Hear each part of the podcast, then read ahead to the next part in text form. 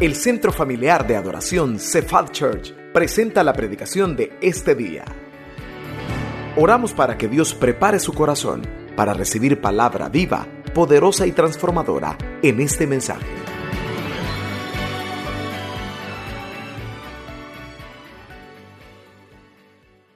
Hebreos capítulo 13, versículo 5. Al título del mensaje le hemos llamado Nunca te dejaré. ¿Cómo se llama el sermón esta mañana?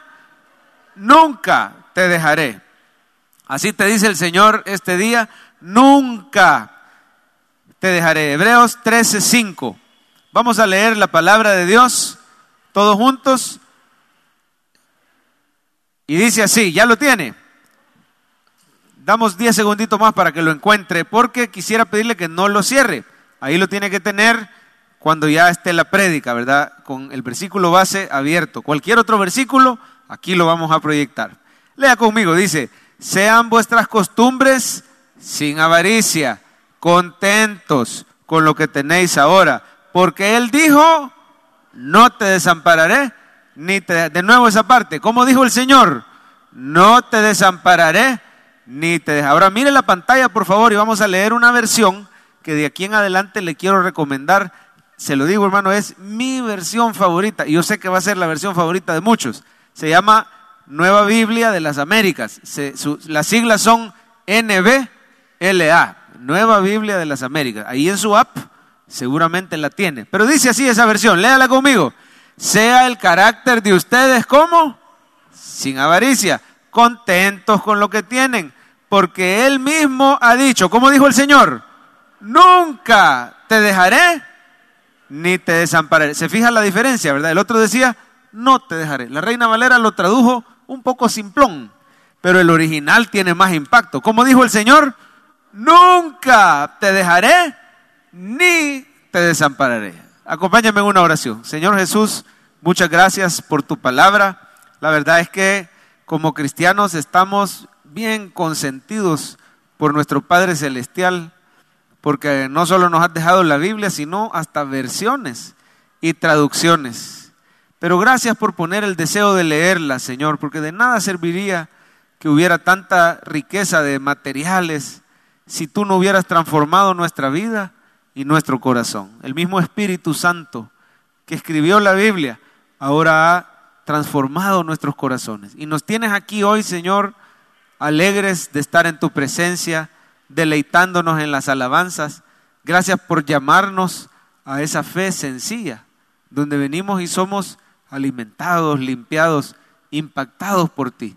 Permite que pongamos atención hoy, que nada nos distraiga, que podamos seguir la línea del mensaje y sobre todo, Señor, danos sabiduría para escuchar más allá de lo que dice el hombre, que sea el Espíritu Santo hablándonos directamente a nosotros. Pídale al Señor háblame, dígale. Escucha, Señor, las palabras de tus hijos que te piden que les hables. Son como, como tus hijos pidiéndote ser alimentados y tú no le niegas el pan de vida a nadie. Muchísimas gracias por tu amor, tu misericordia. En el nombre de Jesús. Amén. Pueden sentarse, amados. Una de las historias de amor fiel que más impactó mi corazón es la de mi abuela Irma y mi abuelo Jorge. Ellos son, eran mis abuelos maternos, que en paz descansen. Los dos ya pasaron a la presencia del Señor. Y tenemos esa certeza que se fueron con el Señor. Dios le permitió a mi mamá ganárselos para Cristo. Mi mamá en realidad es de México, fíjese, ellos viven, vivían todos allá en Monterrey, yo tengo muchísima familia en Nuevo León, en Monterrey. Y cuando mis abuelos todavía vivían, mi mamá viajaba, ella se vino a vivir al Salvador cuando conoció a mi papá y todo, pero luego durante su matrimonio viajaba y ahí les hablaba siempre de Cristo. Y sabemos que se fueron con el Señor. Pero cuando mis abuelos, hermano, ya tenía la abuelita Irma más de 70 años y él tenía más de 80 años, le diagnostican a ella un cáncer invasivo de pecho. Pero estaba tan eh, profundo el cáncer que ya había invadido parte del, del hueso que está aquí atrás, del externón y de las costillas, y entonces estaba en una etapa avanzada y le dijeron al año de vida. Y mi abuela, preocupadísima, no por ella, sino adivine por quién, por el abuelito. ¿quién me va a cuidar a Jorge? Si yo le he prometido a Jorge que siempre voy a estar, mamá le decía mi mamá y todo, porque son cinco hermanos en total con mi mamá, no se preocupe, queremos que esté bien usted de salud, no se preocupe por papá, nosotros lo vamos a cuidar, pero Dios la va a sanar, tenga fe. Si es que yo no, decía la abuelita esta frase, yo no tengo tiempo de morirme, no me puedo dar el lujo de morirme, tengo que cuidar a tu papá. Y así decía la abuelita. ¿Va a creer usted que la abuela Irma se cumple en seis meses y no murió? Se cumple un año y no murió. ¿Sabe cuántos años le regaló el Señor? Diez años de vida para la gloria y honra del Señor. Ya parecía aquel caso del rey Ezequías, ¿verdad? En la Biblia, que el Señor le añadió 15 años después que lo habían desahuciado. Pero ¿sabe qué es lo que mantenía con vida a esta ancianita? Su gran amor y su promesa que le había dicho a Jorge, nunca te dejaré. Total que adivine quién se fue primero de los dos. Falleció primero el abuelito Jorge. El abuelito Jorge estaba bien de salud, nunca tuvo una enfermedad terminal, simplemente ya de edad, de repente un día se acostó, dobló los piecitos, dijo que había visto al Señor Jesús. Lo dijo, mi, mamá se quedó impactada, dice que el abuelo dijo, ahí está, miren qué precioso es el rey, mírenle la corona, así con esas palabras. Y mi mamá volteaba a ver y no veía nada, dice que dobló los piecitos y ahí entregó su alma al Señor. A los dos meses se estaba yendo la abuelita. Ahí sí el cáncer avanzó rápidamente, como que ella se soltó. Hermano, qué impresionante es ver un amor tan fiel que ha dicho yo nunca te dejaré y es capaz de luchar aún con la misma muerte con tal de estar ahí con la persona que le hemos prometido. Yo quiero decirte que esta mañana hay uno que te ha dicho a ti, yo nunca te dejaré, ni te desampararé. Su nombre es Cristo Jesús. Oiga hermano, Él no está limitado por la muerte, Él no está limitado por la enfermedad. Cristo te dice hoy, yo nunca, hijo mío, hija mía, yo nunca jamás te desampararé. ¿Cuántos alaban al Señor por eso? Mire en pantalla, por favor, la frase del día. Esta es la frase del día. Bajo el nuevo pacto, Cristo jamás te abandonará. ¿Por qué no la lee conmigo? ¿Cómo dice? Bajo el nuevo pacto, ¿qué dice? A ver, léasela a la persona que está a la par suya. Bajo el nuevo pacto, dígale, Cristo jamás te abandonará. Iglesia, póngame atención. ¿Sabía usted que no todo el tiempo fue así? ¿Sabía usted que antes del nuevo pacto la gente, el pueblo de Dios, vivía bajo otro? ¿Cómo se llamaba el pacto anterior? el antiguo pacto. Por eso su Biblia está dividida en dos partes. Antiguo Testamento significa antiguo pacto y Nuevo Testamento significa nuevo pacto. En Cristo usted y yo tenemos acceso al nuevo pacto y una de las características más preciosas es que jamás Dios se aparta de nuestro lado en el nuevo pacto, porque es un pacto de gracia, no es un pacto de obra. En el antiguo pacto, el pacto de obras, las personas tratando de obedecer los diez mandamientos y tratando de obedecer la ley, se tenían que tratar de ganar la salvación, dependía, la presencia de Dios con ellos dependía de sus obras. Y cuando alguien fallaba, lo primero que ocurría es que Dios se apartaba de esa persona. No era permanente, no es como hoy, que los cristianos dicen que somos templo y morada de Él Espíritu Santo. Siempre vive con nosotros, nunca se va. Si pecamos, lo que el Señor hace es que se contrista y nos convence de pecado, pero no aparta de nosotros su misericordia. En el antiguo pacto no era así.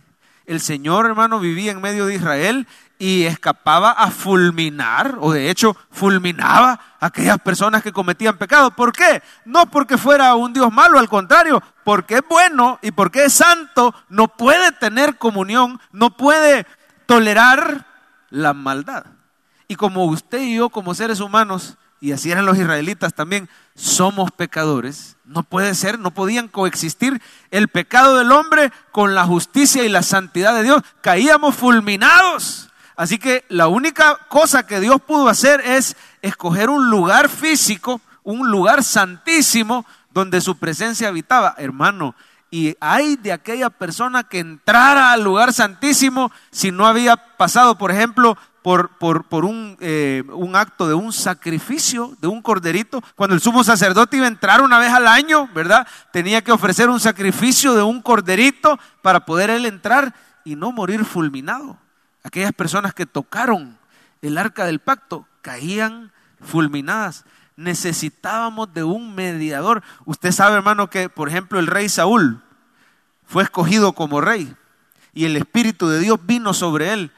Pero el rey Saúl era una persona, y, realmente no lo debemos de ver de menos, era una persona como usted y como yo, que le fallamos al Señor a cada rato. ¿Cuántos dicen amén? Y que no obedecemos. Hermanos, siendo sinceros, aquí no habemos súper buenos cristianos. Aquí habemos pecadores salvos por la gracia de Dios. Pero es que a cada rato le desobedecemos al Señor y le fallamos. ¿Y sabe lo que hacía el Señor? Se apartó, el Espíritu Santo lo dejó.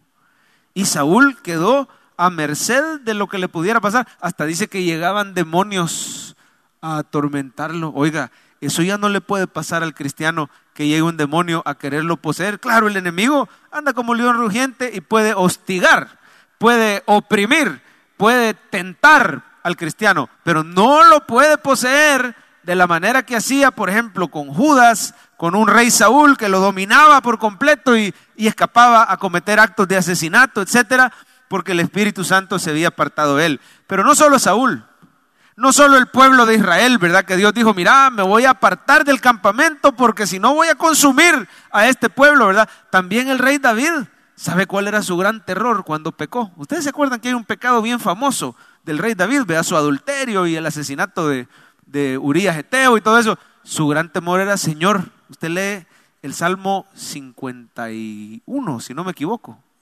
Dice, Señor, no apartes de mí tu Santo Espíritu. O sea que eso ocurría en el antiguo pacto. Cuando usted pecaba, el Señor se retiraba. Yo le quiero decir algo, hermano ya la hubiéramos regado ustedes y yo, pero ¿sabe gracias a quién es que hoy el Señor nunca se aparta de nosotros? Gracias a Cristo en el nuevo pacto, ahí está nuevamente la frase, bajo el nuevo pacto, Cristo jamás te abandonará. No escuche voces que le dicen, es que el cristiano cuando peca, el Espíritu Santo se aparta y lo deja, ¿verdad? No escuche esas voces, porque esas voces, aparte de equivocadas teológicamente, se están basando en el antiguo pacto, ¿verdad? Y no en el nuevo. Esas voces te quieren robar el gozo, la paz y la bendición del Evangelio. El Señor dice en el versículo que leímos hoy y que usted tiene ahí abierto, ¿verdad? Ahí lo tiene abierto, ¿verdad? En ese versículo el Señor dice, de la manera más fuerte posible, Él te dice, nunca, jamás, ¿cómo te pones a creer? Esa es la mejor traducción. Yo quiero que usted vea el versículo y encuentre a dónde está un doble negativo. Vamos a poner el versículo eh, en la Reina Valera, que es la que usted tiene. Dice, no te, no te dejaré, no te desampararé, perdón, ni te dejaré. Entonces no sé si puede subrayarme ahí en su Biblia esas dos palabritas, el no y el ni. No sé si, hermano de la pantalla, me puedes poner el primer versículo con el que empezó la prédica. El primerito, papá. Hermano de la pantalla, ese, no, bueno, sí, está bien, déjame ese, déjame ese, déjame ese, buenísimo. Va, ahí en su Biblia, subraye el no y el ni. Ahora mire para adelante, mire la pantalla. Esta es la versión bonita que le decía. Nueva Biblia de las Américas. Yo sueño con un día que el Señor nos permita conseguir esa versión en papel para toda la iglesia. ¿Cuántos me ayudarían a orar por esa petición? Que todos podamos tener una Biblia de papel, la nueva Biblia de las Américas. ¿Qué versión más preciosa? Es una versión que traduce más exactamente las palabras. Aquí hay un pequeño ejemplo. La Biblia en el original no usa solo no, usa un griego no lo voy a aburrir usted con clases de griego, pero solo le digo que usa una palabra griega que cuando se traduce quiere decir nunca, nunca, nunca. Así, tres veces. Esa es la palabra que se usa. Entonces el no está bien simplón, porque en realidad lo que el Señor dice es, contentos con lo que tienen, mire, de la mitad para abajo, porque Él mismo ha dicho, nunca te dejaré ni te desampararé. Pero en el griego original, el nunca en realidad son tres veces. Así que el Señor ha dicho, nunca, nunca, nunca te dejaré, ni te desampararé. Pero si nos vamos a más detalles, adivine qué, la palabra nunca y la palabra ni es la misma palabra. O sea que el Señor está diciendo, nunca, nunca, nunca te dejaré. Y nunca, nunca, nunca te desampararé. ¿Sabe, hermano? Cuando el, cuando el griego utiliza un doble negativo, estas palabras en realidad Dios se las dijo a Josué en el, en el Antiguo Testamento. Aquí las está citando. Pero cuando en el griego se usa un doble negativo, se está transmitiendo el impacto más fuerte posible que se podría tener. Es como que si el Señor te estuviera diciendo estas palabras, iglesia. Como que Dios te estuviera diciendo, cristiano, ¿cómo te pones a creer? ¿Cómo se te ocurre? Ni por un instante no hay ninguna circunstancia que me haga que yo me aparte y me aleje de ti. ¿Cuántos reciben esa palabra de parte de Dios? El Señor te dice, jamás, ¿cómo se te ocurre? Bajo ninguna circunstancia. ¿Qué otra frase podemos usar? Para nada, en ningún caso, jamás. ¿Qué quiere decir esto, hermano? Que si estás feliz o estás triste, Emanuel, Dios con nosotros, Él sigue estando contigo. Que si vienes celebrando por una victoria que Dios te ha dado, o van a haber domingos que vas a venir con el corazón roto por algo que te ha pasado, pero la presencia de Dios sigue siendo constante en tu vida. Lo que yo quiero que usted se lleve hoy es que hay una promesa en el nuevo pacto. No tenga miedo que el Señor lo va a dejar. Es más, le voy a decir algo. Usted puede tener una gran victoria sobre el pecado o puede venir caído delante de Dios. Hayas hecho bien o hayas hecho mal, la presencia de Dios jamás se va a apartar de ti no te dejaré ni te desampararé. Por eso Pablo decía, ni la muerte, ni la vida, ni ángeles, ni principados, ni potestades, ni lo presente, ni lo porvenir, ni lo alto, lo profundo. Y por si se le olvidó algo, dice, y ninguna otra cosa creada, ahí estamos nosotros, ni siquiera yo mismo, me podré apartar del inmenso amor de Dios que es en Cristo Jesús, Señor nuestro, bajo el nuevo pacto Cristo jamás. Póngame la frase de nuevo, por favor. Bajo el nuevo pacto, Cristo jamás te abandonará. ¿Y sabe por qué, hermano? Porque en la cruz Él se dejó abandonar por el Padre. Para que usted y yo nunca vivamos eso. ¿No se acuerdan unas palabras duras de Jesús? Creo que están en Mateo 27 por ahí. Pero Él estaba en la cruz, padeciendo ya cerca de las 3 de la tarde ya iba a entregar su espíritu. La hora más oscura fue de las 12 del mediodía a las 3 de la tarde. Dice que el sol se oscureció y era como que si el Señor, el Padre, le había dado la espalda al Hijo. Ponga, póngale coco a esto. El Padre y el Hijo, con ese gran amor eterno que se tienen. Pero el Hijo vino a la cruz y carga el pecado. Oiga, el pecado es lo que nos separa de Dios. ¿Por qué nos va a abandonar en el Señor en el antiguo pacto? Por nuestro pecado y porque Él es santo. Pero ahora Cristo, al llevar nuestros pecados, Él se deja abandonar por el Padre. El Padre le da la espalda al Hijo con el dolor de su alma. Yo sinceramente creo que el sufrimiento más grande de Cristo no fue físico. Sí fue horrible el sufrimiento físico, los latigazos, la cruz, pero el sufrimiento más grande, la angustia de Cristo, comenzó desde una noche antes, cuando empezó a caer el peso del pecado de la humanidad. Es un sufrimiento espiritual, de sentirse alienado, de sentirse separado del Padre, de sentir que el Padre lo había abandonado y desamparado. Y él dice, Dios mío, Dios mío, ¿por qué me has desamparado? Ese llanto del Hijo sintiéndose desamparado, Él lo sufrió para que usted y yo nunca nos sintamos desamparados. Por eso hoy te dice, nunca, nunca, nunca te dejaré, nunca, nunca, nunca te desampararé. ¿Cuántos le dan gloria a Cristo por esa obra que hizo en la cruz del Calvario?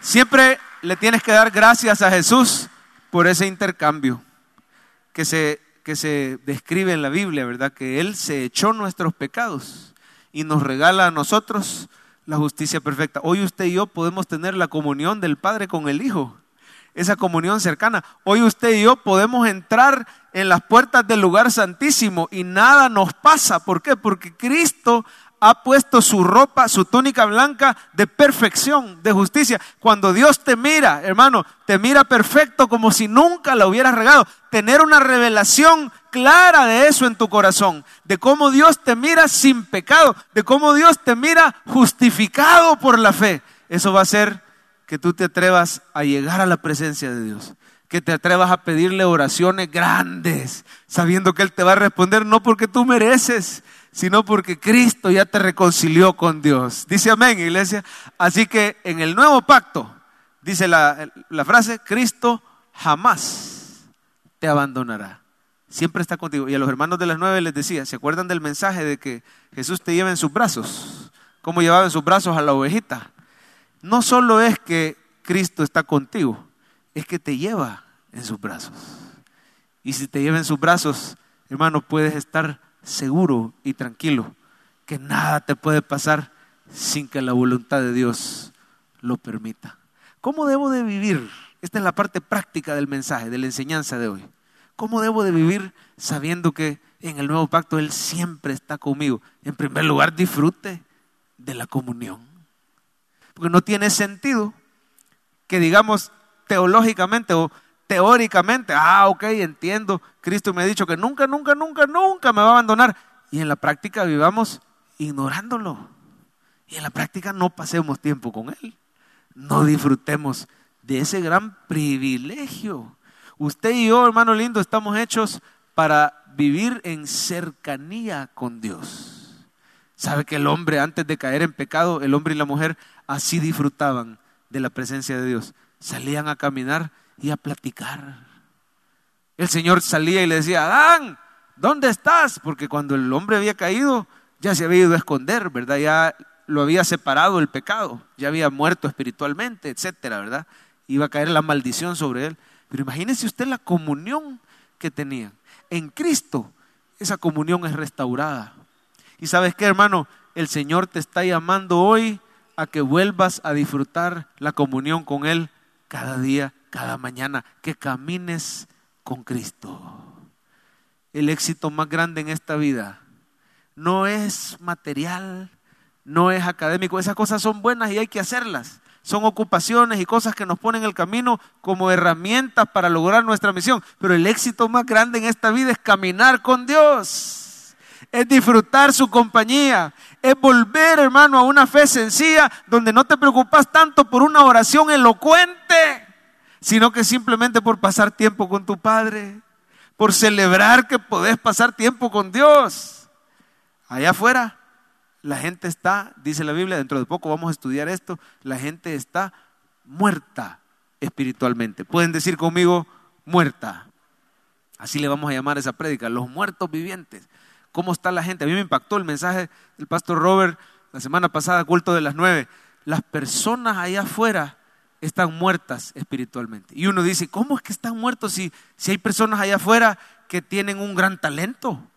Hay personas con una mente brillante, inteligentísima, gente inconversa que tiene quizás una buena salud, un cuerpo escultural, un carisma y una personalidad increíble y un talentazo para las artes o para el trabajo, sí, pero en su alma no tienen vida. Donde más importa es donde ellos no pueden oír la voz de Dios, no pueden ver la gloria de Cristo, no, o sea, son ciegos a su propia realidad del pecado, no pueden decir, Abba Padre, son como un muerto. Al muerto usted lo toca, le habla y el muerto no puede ni hablar ni escuchar. Así están ellos en su alma, espiritualmente no pueden responder al Evangelio, pero a usted y a mí el Señor nos ha dado vida en espiritual. Dice amén. Usted y yo sí podemos, sí creemos que existe Dios. Y sí nos podemos acercar a Dios y podemos disfrutar de esa fe sencilla. ¿Cómo es la fe sencilla? Es una fe donde aparte de pasar tiempo con Él, depositas tus cargas en el Señor. ¿Cómo nos dice Pedro? Echando toda vuestra ansiedad sobre Él, porque Él tiene...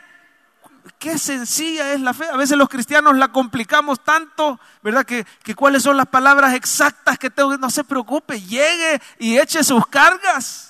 ¿Qué te preocupa? Habla con Él, porque tu Padre es real, es cercano y te ama. Y Él te está esperando cada mañana.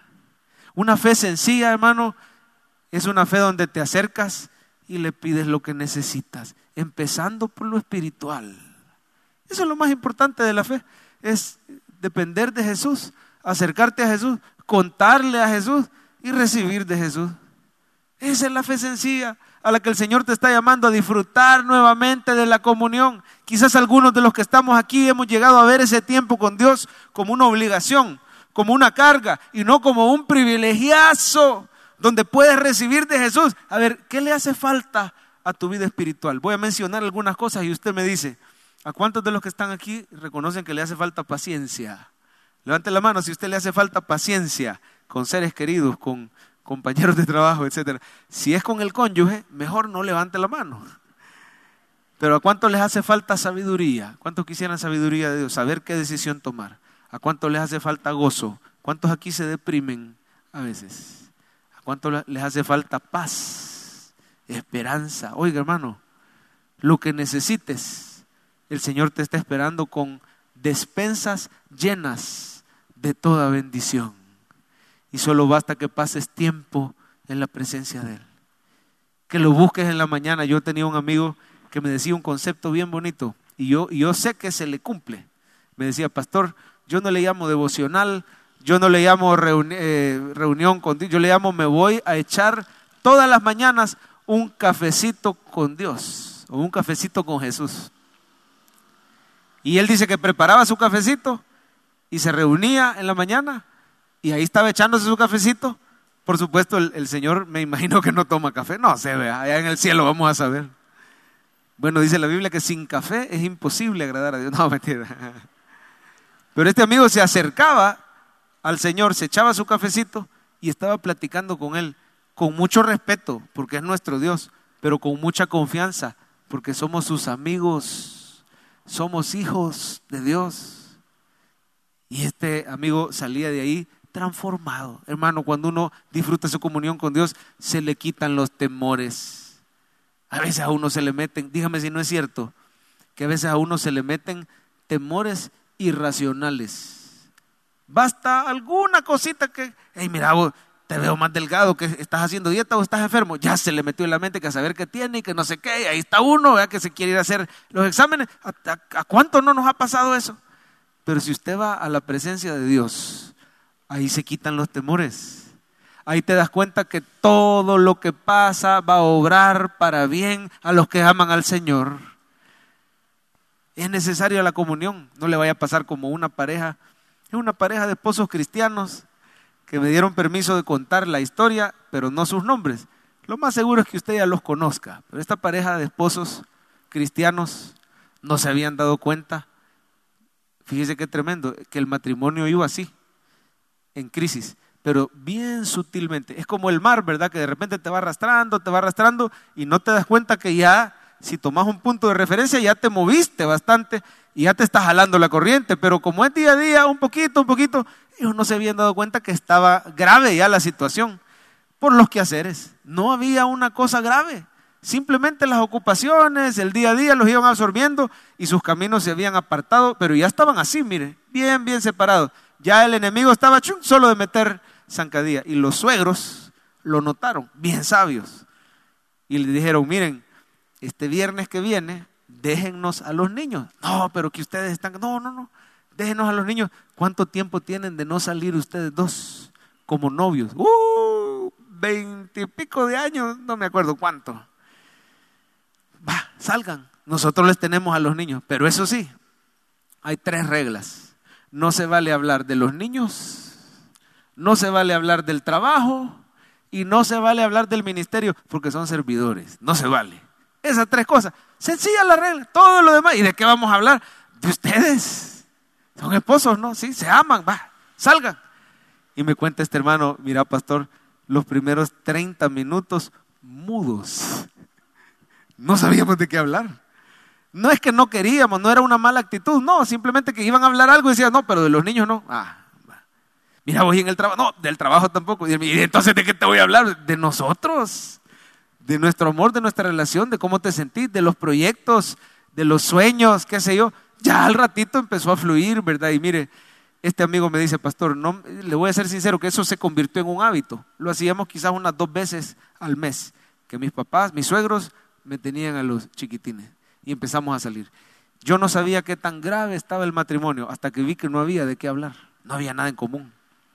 Hasta que la comunión entre esposos y la comunión con Dios rescató nuestro matrimonio. Si Dios ha prometido nunca dejarte, disfruta su comunión, porque si no lo hiciera, estarías desperdiciando las promesas y la presencia de Dios que es constante sobre tu vida. Dice amén, iglesia.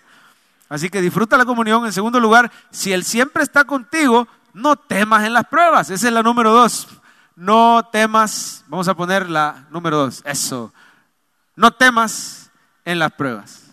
Debido a que Dios siempre está contigo, no tienes que temer. ¿Por qué? Porque Él es tu escudo y tu fuerza. Su gracia nunca te abandona ni en tu momento más oscuro. Yo quiero que te acuerdes ahorita cuál ha sido el momento más oscuro en tu vida. Quizás lo pasaste hace años, pero déjame decirte que ahí estuvo el Señor contigo defendiendo tu vida, sosteniéndote, peleando por ti, Quizás lo estás pasando ahorita. Déjame decirte que no estás solo. El Señor está contigo. Su gracia está sobre tu vida. Nunca, nunca, nunca te dejaré. Significa en las pruebas, en los altos y en los bajos. Yo he oído usted esas palabras tan bonitas que se prometen los esposos en la boda, que no siempre se cumplen.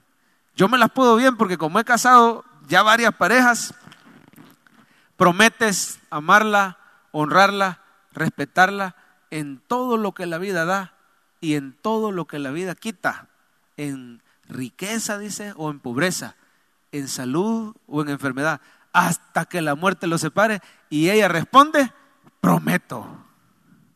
Y lo mismo él, promete lo mismo. Pero ¿qué pasa en los matrimonios humanos?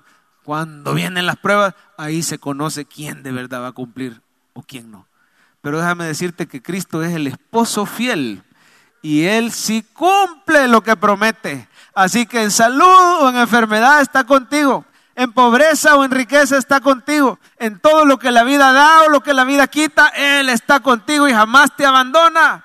Por eso cuando vayas en la tormenta, sé como los discípulos que decían, sí, vamos en la tormenta, pero ahí está Jesús. Oiga, la vida del cristiano no es ausencia de prueba. Ahí está el error doctrinal en el que muchos caemos. Si Dios está conmigo, ¿por qué tengo prueba? Ese fue el error de Gedeón.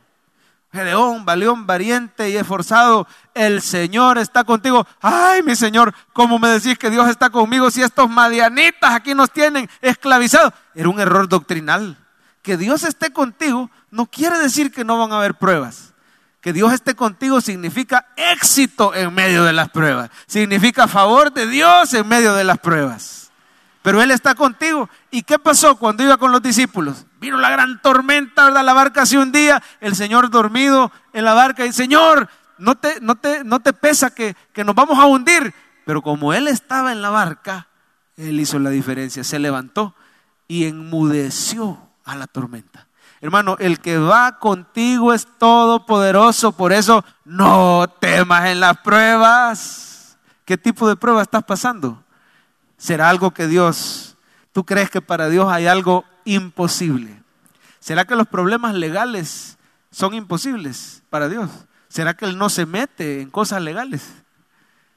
Hombre, si el Señor inclina la voluntad para donde Él quiere el Señor es todopoderoso, ¿será que, ¿será que hay alguna enfermedad que Él no pueda sanar? ¿Será que hay alguna deuda que Él no pueda pagar? ¿El dueño del oro y de la plata? ¿Habrá, pregunto iglesia, habrá algo imposible para Dios? Y si el Todopoderoso va contigo, ¿de qué te preocupas? Pero se nos olvida que va con nosotros. No evalúe sus circunstancias, sino que evalúe quién va con usted. No diga, ¿está o no está conmigo? Dependiendo de mis circunstancias. Porque si a esas vamos, entonces no estaba con Daniel porque lo echaron al foso de los leones. Pero ahí en el foso hubo alguien que estaba con él. Es que no evalúe su vida por sus circunstancias. Pruebas van a ver. Lo importante es quién está contigo. Los tres jóvenes que los metieron al horno. Si nos vamos a las circunstancias, híjole, los abandonó el Señor. Pero dicen que en el horno se veía una cuarta persona, el Hijo de Dios estaba con ellos en medio del fuego. Ya sea que estés en la tormenta, en el fuego, en el foso de los leones, no importa lo que estés pasando, Dios está contigo y nunca, nunca de los nunca te va a dejar, aunque le haya fallado, aunque la regues. siempre está con nosotros. Yo quiero que usted vea Génesis 39, por favor, ese no se lo di al hermano, así que no se preocupe. Los hermanos lo van a buscar porque son bien rápidos. Busque rápidamente Génesis 39. Mire las circunstancias tan horribles de José. Pero mire quién estaba con él. Génesis 39, 1 dice, ya lo tiene. Está al principio de la Biblia, ¿verdad? Váyase rapidito y busque el 39.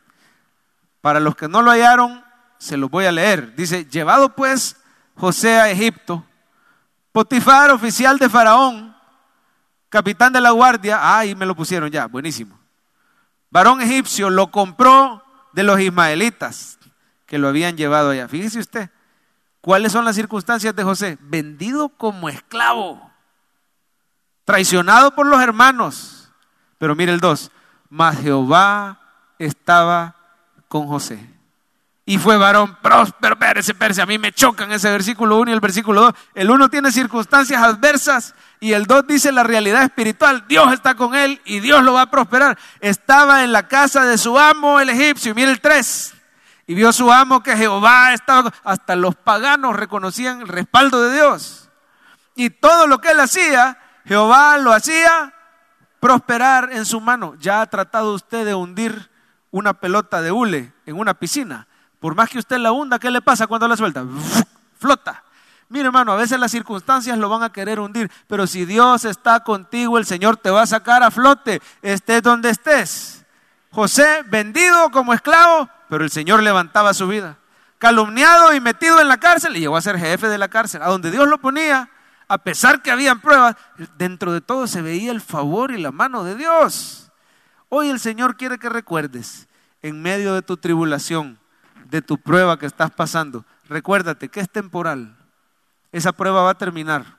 ¿Cuándo? El Señor tiene el tiempo perfecto, cuando se cumplan los propósitos de Él. Pero una vez haya acabado esa prueba, vas a disfrutar de los frutos que el Señor está produciendo en ti. Y eso sí, mientras dure la prueba y después de eso, y hasta que nos vayamos con Él, nunca jamás el Señor te va a abandonar ni te va a dejar. No temas en la prueba. Génesis 41 nos dice cómo acabó la situación de José. Lo llegaron a hacer, hermano, súper bendecido en Egipto, no había otro después de él. Ese sí ya está, hermano, en, la, en el bosquejo de la prédica, Génesis 41. Léalo conmigo, ahí está en pantalla. Dijo Faraón a sus siervos, ¿acaso hallaremos a otro hombre como este en quien esté el Espíritu de Dios? Aquí le acababa de interpretar los sueños al Faraón. Y dijo Faraón a José, pues que Dios te ha hecho saber todo esto, no hay entendido ni sabio como tú. Tú estarás sobre mi casa y por tu palabra se gobernará todo mi pueblo, solamente en el trono seré yo mayor que tú. Sigamos leyendo. Ahí está. Y dijo además Faraón a José, he aquí yo te he puesto sobre la tierra de Egipto, sobre toda la tierra. Faraón quitó su anillo de su mano, lo puso en mano de José lo hizo vestir ropas de lino finísimo, puso un collar de oro en su cuello, lo hizo subir en su segundo carro y pregonaron delante de él, doblar rodilla, y lo puso sobre toda la tierra de Egipto. Y dijo Faraón a José, yo soy Faraón, y sin ti ninguno alzará su mano ni su pie en toda la tierra de Egipto. Cuando Jehová está con uno, no importan las pruebas y las circunstancias, podemos confiar que a los que aman a Dios, todas las cosas les ayudan a bien. Y otra cosa, al final de la prueba, Dios va a recompensar tu vida. Lo voy a decir de nuevo porque alguien tiene que recibir eso, viene de Dios para usted, no lo digo yo. Lo dice ejemplo tras ejemplo tras ejemplo bíblico. Después de la prueba, la cual dura poco tiempo, te va a venir recompensa a tu vida. Dios se va a encargar de retribuir el sufrimiento, las lágrimas, el dolor. Pero solo tenés que acordarte que el Señor está contigo. Y por eso, a pesar de las circunstancias, tú puedes decir gozo de éxito, gozo de prosperidad, como decía José. Fue varón próspero en la cárcel, vendido como esclavo. La diferencia la hace quién está con nosotros. No tema en la prueba. Y número tres, si el Señor está siempre con nosotros, abandone su pecado. Abandone. Póngale coco a esto. Dios está siempre, pero cuando peco, miedo a las pruebas, por lo tanto disfruto su presencia, pero cuando peco, ¿qué? Se me olvida que estoy pecando delante de Dios. Yo le voy a contar algo aquí, aquí abandono un ratito el, el bosquejo de la prédica. Le quiero hablar de corazón a corazón. Hubo un momento que yo estaba atrapado por el vicio del cigarrillo, pero atrapado, atrapado, pero bien trabado. No lo podía dejar. Fue hace muchos años, pero era un vicio, en mi caso era bien peculiar, porque me agarraba una desesperación y era uno tras otro, tras otro, tras otro. Y yo decía que yo no podía parar. Pero fíjese que me pasaba algo bien curioso. Ya era cristiano y fumaba de escondida. No era pastor, por supuesto, pero ya tenía por ahí la inquietud, el llamado, pero ni soñaba con ser pastor, ni mucho menos pastor general, ni nada. Pero cristiano ya era. Y de escondidas ahí andaba fumando y ese era uno de tantos pecados que el Señor me ha ido despulgando, ¿verdad? Poco a poco.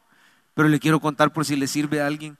Yo decía, es que no puedo parar. Es que es un vicio, es que con uno enciendo el otro y después ahí va con el otro y así, ¿verdad? Una, una, una insidia, una adicción. Pero eso sí, cuando estaba con hermanos en Cristo, me aguantaba la gana, no fumaba. ¿Sabe por qué? Porque me daba pena. Por hipócrita, dicen algunos. No, simplemente me daba pena. Me sentía, no me sentía a gusto. Sí me agarraba de desesperación, pero hubo una ocasión que fuimos a un retiro de jóvenes. El pastor de ese tiempo era el pastor David Molina. Yo me acuerdo que un retiro que duró tres días. Y aquel joven que decía que no podía dejar de fumar ni dos horas, ahí pasé 72 horas sin cigarro.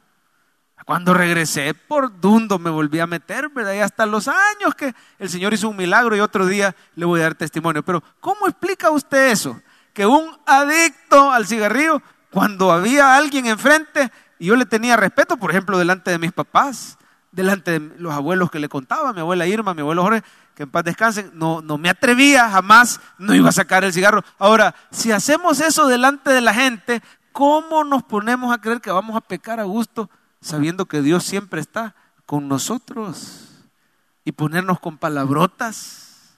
Debería este último punto, hermano, de incomodarnos sabiendo que siempre estamos delante de Dios, porque nunca se aparta. Una de las razones por qué muchos cristianos viven en depresión es por pecado no confesado, porque el Espíritu Santo vive en ellos y siempre lo están contristando.